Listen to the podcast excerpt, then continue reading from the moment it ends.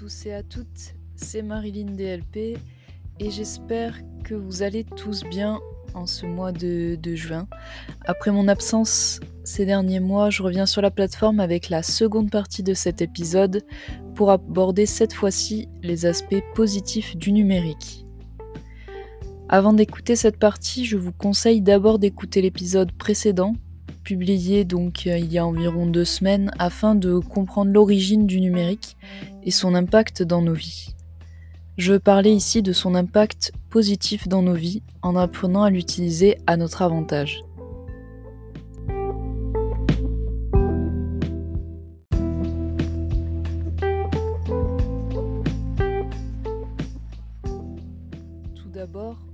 Important de savoir que la bonne maîtrise du numérique en fait un bon outil. Il existe aujourd'hui une multitude d'appareils dans le domaine du numérique et il est intéressant de connaître les caractéristiques d'utilisation de chacun. Chaque outil possède une ou plusieurs fonctions utiles. Je vais vous citer une liste d'exemples non exhaustive. Et on va commencer par le très fameux smartphone, donc je commence par lui car il est devenu l'objet le plus commun pour nous tous, et celui dont nous nous servons tous les jours pour diverses tâches. Nous l'utilisons pour envoyer des messages, pour passer des appels, pour prendre des photos, se rendre sur les différents sociaux, jouer à des jeux, utiliser le GPS en voiture, consulter ses comptes bancaires, etc. Le smartphone réunit l'ensemble des fonctions essentielles qu'on attend d'un objet numérique, ou du moins des fonctions auxquelles on nous a habitués et qui nous paraissent indispensables alors qu'elles ne l'étaient pas forcément auparavant. Donc euh, les réseaux sociaux n'existaient pas il y a plusieurs années en arrière, ou le GPS ou l'appareil photo qui est un appareil dédié à cela. Pour le second appareil, l'ordinateur, dans un premier temps, il a été utilisé en tant qu'outil de travail par les entreprises, puis en tant qu'outil de communication par Internet à la fin des années 90, début 2000 notamment en France. Nous, l'utilisons toujours aujourd'hui en tant qu'outil de travail dans les entreprises et il est même devenu indispensable pour la totalité d'entre elles car il permet la gestion de la partie administrative d'une entreprise, la rédaction de documents importants, la création de projets avec des logiciels spécifiques, du support informatique, des applications dédiées, etc l'ordinateur est devenu un moyen très populaire aujourd'hui pour jouer aux jeux vidéo, bien qu'il l'ait déjà depuis des années, mais il reste l'un des supports les plus performants à ce jour selon la configuration que vous avez pour jouer à vos jeux favoris.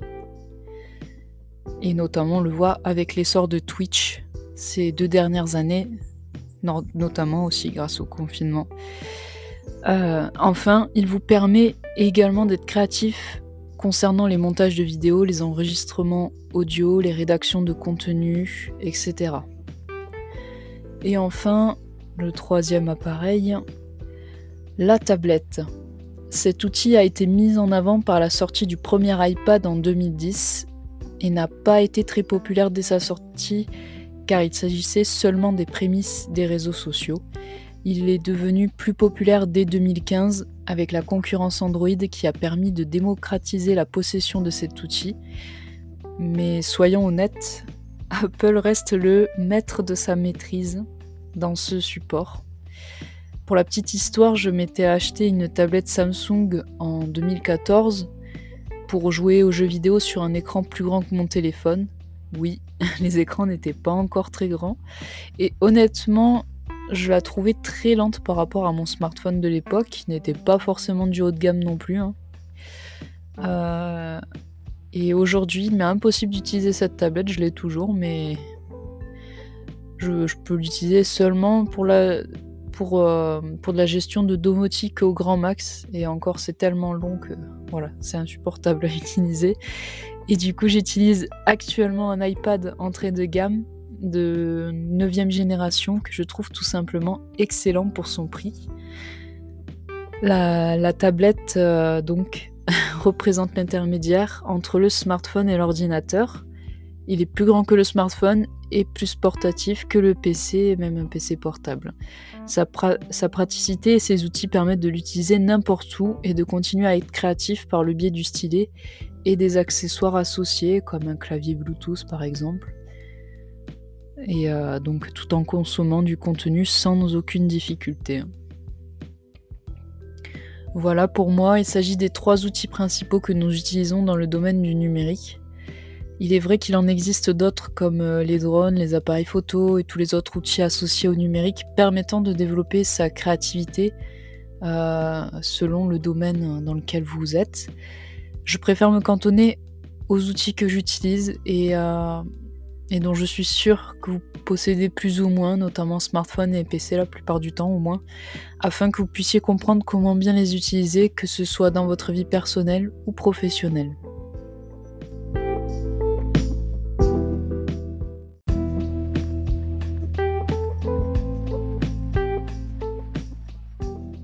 À propos de ces trois outils, il s'agit d'outils performants pour un large panel de domaines, que ce soit dans le professionnel, la créativité, le scolaire, le personnel. Dans le professionnel, l'importance d'un ordinateur performant, par exemple, est de pouvoir travailler toute la journée sans ralentissement, comme si vous effectuiez des, euh, actions aussi rapidement, voire plus rapidement que dans euh, la vie réelle. L'utilisation de bons logiciels dépend de ce que vous, euh, de ce que vous fournit votre entreprise, mais vous pouvez être force de proposition si vous pensez que vous pourriez utiliser au mieux donc euh, votre technologie, enfin la technologie à votre disposition, afin d'augmenter la rentabilité de votre travail. Cela dépend surtout du domaine dans lequel vous travaillez. Concernant la partie euh, créativité, j'entends par là les entreprises qui créent par exemple des jeux vidéo, du contenu multimédia sous forme de vidéos, d'animation, de dessin, d'enregistrement audio, de la musique et euh, d'autres encore. Hein.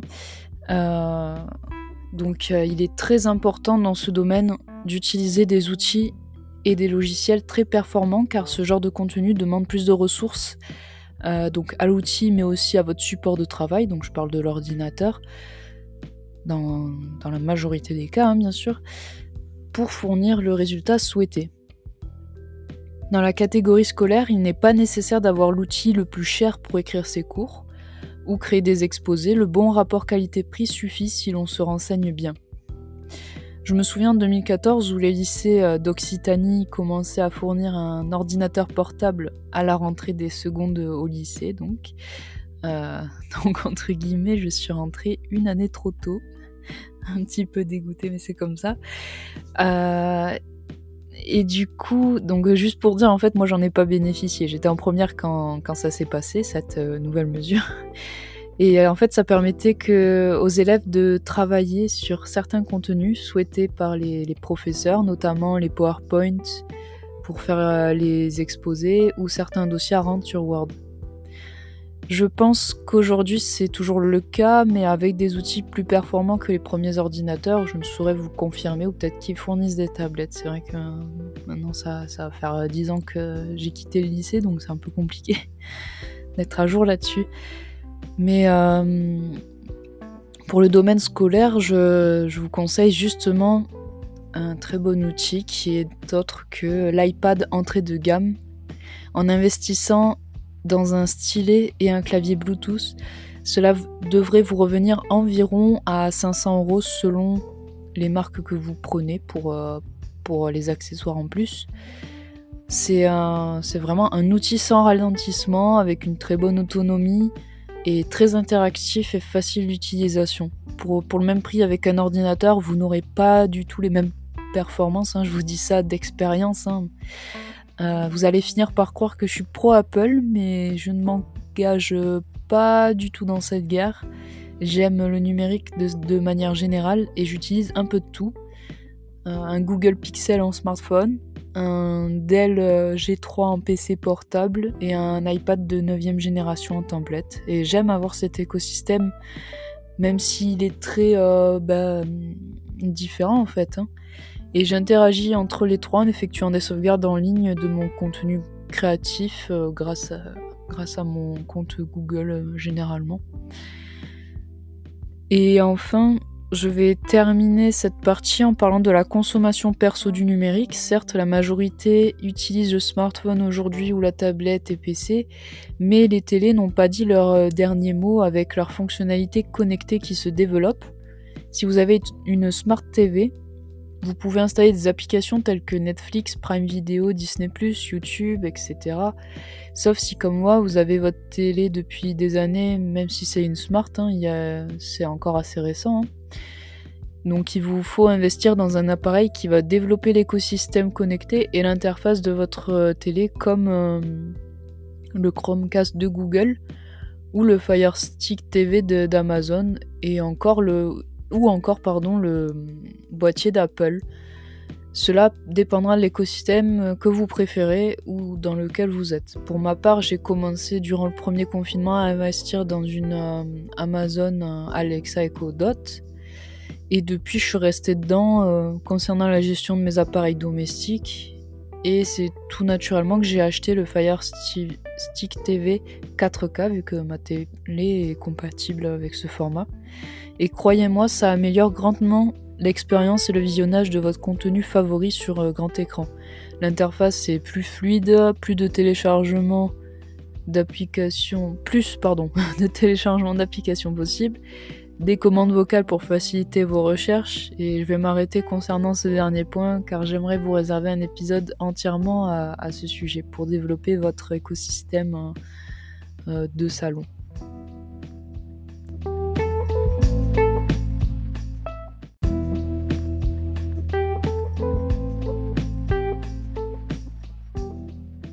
Enfin, dans la dernière grande partie de cet épisode, je voudrais aborder avec vous le fait de savoir utiliser le numérique sans pour autant tomber dans l'excès de son utilisation pour ne pas retomber dans le côté obscur que je vous avais présenté dans la première partie de cette thématique. Qu'importe le support que vous utilisez parmi les trois principaux dont je parle depuis le début, il existe aujourd'hui une multitude d'applications de productivité, de créativité et de loisirs qu'il y en aura forcément pour tous les goûts. Parmi ce panel d'applications disponibles, je vais vous recommander de prendre des applications gratuites qui sont accessibles et suffisantes dans leur version de base pour commencer. Je tiens cependant à vous prévenir que je ne suis pas la spécialiste même de l'utilisation de chacune de ces applications, étant donné que je ne les utilise qu'à titre personnel concernant mon contenu euh, créatif, et que je ne suis pas en mesure de les utiliser dans le domaine professionnel dans lequel je suis. Pour commencer par la base, je vous conseille d'installer Forest, gratuite sur Android et payante sur iOS. Cette application permet de lancer un minuteur de la durée souhaitée afin de vous concentrer mentalement à, atteindre la fin du minuteur en ayant accompli l'objectif que vous vous étiez fixé. Une fois le minuteur atteint, un arbre est planté dans votre forêt et cela vous pousse à en planter d'autres par la suite et vous donnera une certaine satisfaction pour accomplir toutes les tâches et les objectifs que vous planifiez. En fait, c'est assez visuel et du coup, c'est mental, ça vous donne vraiment l'envie de continuer et euh, d'utiliser l'application pour euh, ben, justement pour euh, améliorer votre productivité, à être concentré sur ce que vous faites. Après, si vous êtes sur iPad ou sur Mac, depuis la dernière grande mise à jour d'Apple, donc euh, la version, il me semble, macOS et iPadOS 15, donc 15e. Euh, euh, vous avez le mode concentration paramétrable sur votre appareil à la pomme, donc ça fait partie des paramètres de l'appareil. Je ne l'ai pas encore testé, mais bien du monde le recommande afin de bloquer vos éventuelles notifications qui peuvent vous sortir de votre concentration. De toute façon, les notifications ne servent qu'à ça, hélas. Mais euh, oui, je ne l'ai pas testé donc je peux pas vous confirmer, mais j'imagine que c'est une très bonne fonctionnalité. Après voilà, c'est parce que moi j'utilise mon iPad, mais que dans le but de ma créativité, donc euh, je me sens pas le, besoin de le faire. C'est-à-dire je je reçois pas mes SMS sur l'iPad, j'ai installé presque aucune application hormis YouTube. C'est-à-dire j'ai pas mis TikTok, d'Instagram, donc je suis pas du tout influencé à aller euh, ailleurs que sur mes applications que j'utilise pour pour écrire ou pour, euh, euh, faire des notes quoi, sur mon contenu.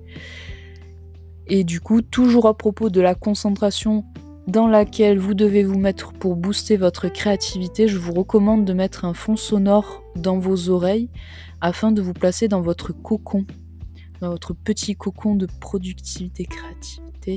Alors j'utilise par exemple la musique Lofi Hip Hop disponible sur YouTube, une vidéo en live 24 h sur 24 qui jongle entre des rythmes de musique douce et légèrement ponctués de basse. Vous l'avez réutilisé par un grand nombre de youtubeurs, notamment ceux qui font des Study With Me. Donc euh, ces vidéos, c'est euh, euh, des, étudiants généralement qui mettent un, minuteur, un peu à la manière de Forest en fait. Et ils affichent sur l'écran, ils mettent leur pause, comme ça en fait vous travaillez au même rythme qu'eux et ça vous donne l'envie de, faire vos révisions par exemple si, vous avez des examens et aussi donc à vous forcer à une certaine euh, comment dire à une certaine euh, maîtrise, un certain plan de, révision avec d'autres personnes dans le monde. Et je trouve ça super aujourd'hui en fait. Ensuite, une application indispensable pour commencer à noter des idées, des plans de texte, une application de notes. Je vous recommande celle d'Apple du même nom, notamment Enfin, même oui, notamment si vous travaillez sur euh, l'iPad, hein, c'est un peu régal avec le stylet. Euh, surtout que c'est devenu, au, fur et à mesure des mises à jour, une application super complète. Vous pouvez euh, coller même des images, faire des, des schémas. Enfin, c'est génial, quoi. Partager vos notes et tout. Mais vous pouvez également utiliser Google Keep qui vous permettra de faire la même chose, entre guillemets. Hein. Je pense que Google Keep n'est pas aussi complet que, Apple Note hein, à, mon goût, mais au moins ça permet de rédiger des notes, de, vous organiser, et euh, je trouve que l'application est plutôt ludique, hein, celle de Google, et du coup vous pouvez la synchroniser sur tous vos appareils qui utilisent le même compte Google.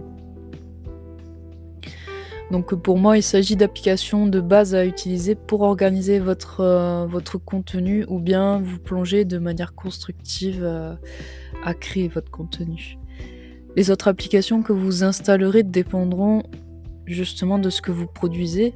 Donc euh, vous avez la suite Google qui est très complète, la suite Adobe, ah, ça, c'est notamment si vous faites des retouches photos, vidéos, etc. Des logiciels de dessin, de montage vidéo, de musique encore, des logiciels d'écriture. Moi, j'utilise par exemple Scrivener. Euh, voilà, enfin, après vous installez les logiciels en fonction de ce que vous avez vu sur internet, euh, des recommandations, de ce que ça vous permet de faire, des possibilités vers lesquelles ça, ça permet d'étendre en fait votre, euh, bah, votre contenu tout simplement. Je sais, je le répète beaucoup ce mot, mais il y a aussi créativité, mais pour moi c'est euh, voilà, c'est important de, faire ça. voilà. Donc je vous recommande vivement de regarder sur YouTube justement des créateurs de contenu en fonction de ce que vous souhaitez faire afin de connaître les outils avec lesquels ils travaillent afin d'améliorer votre setup.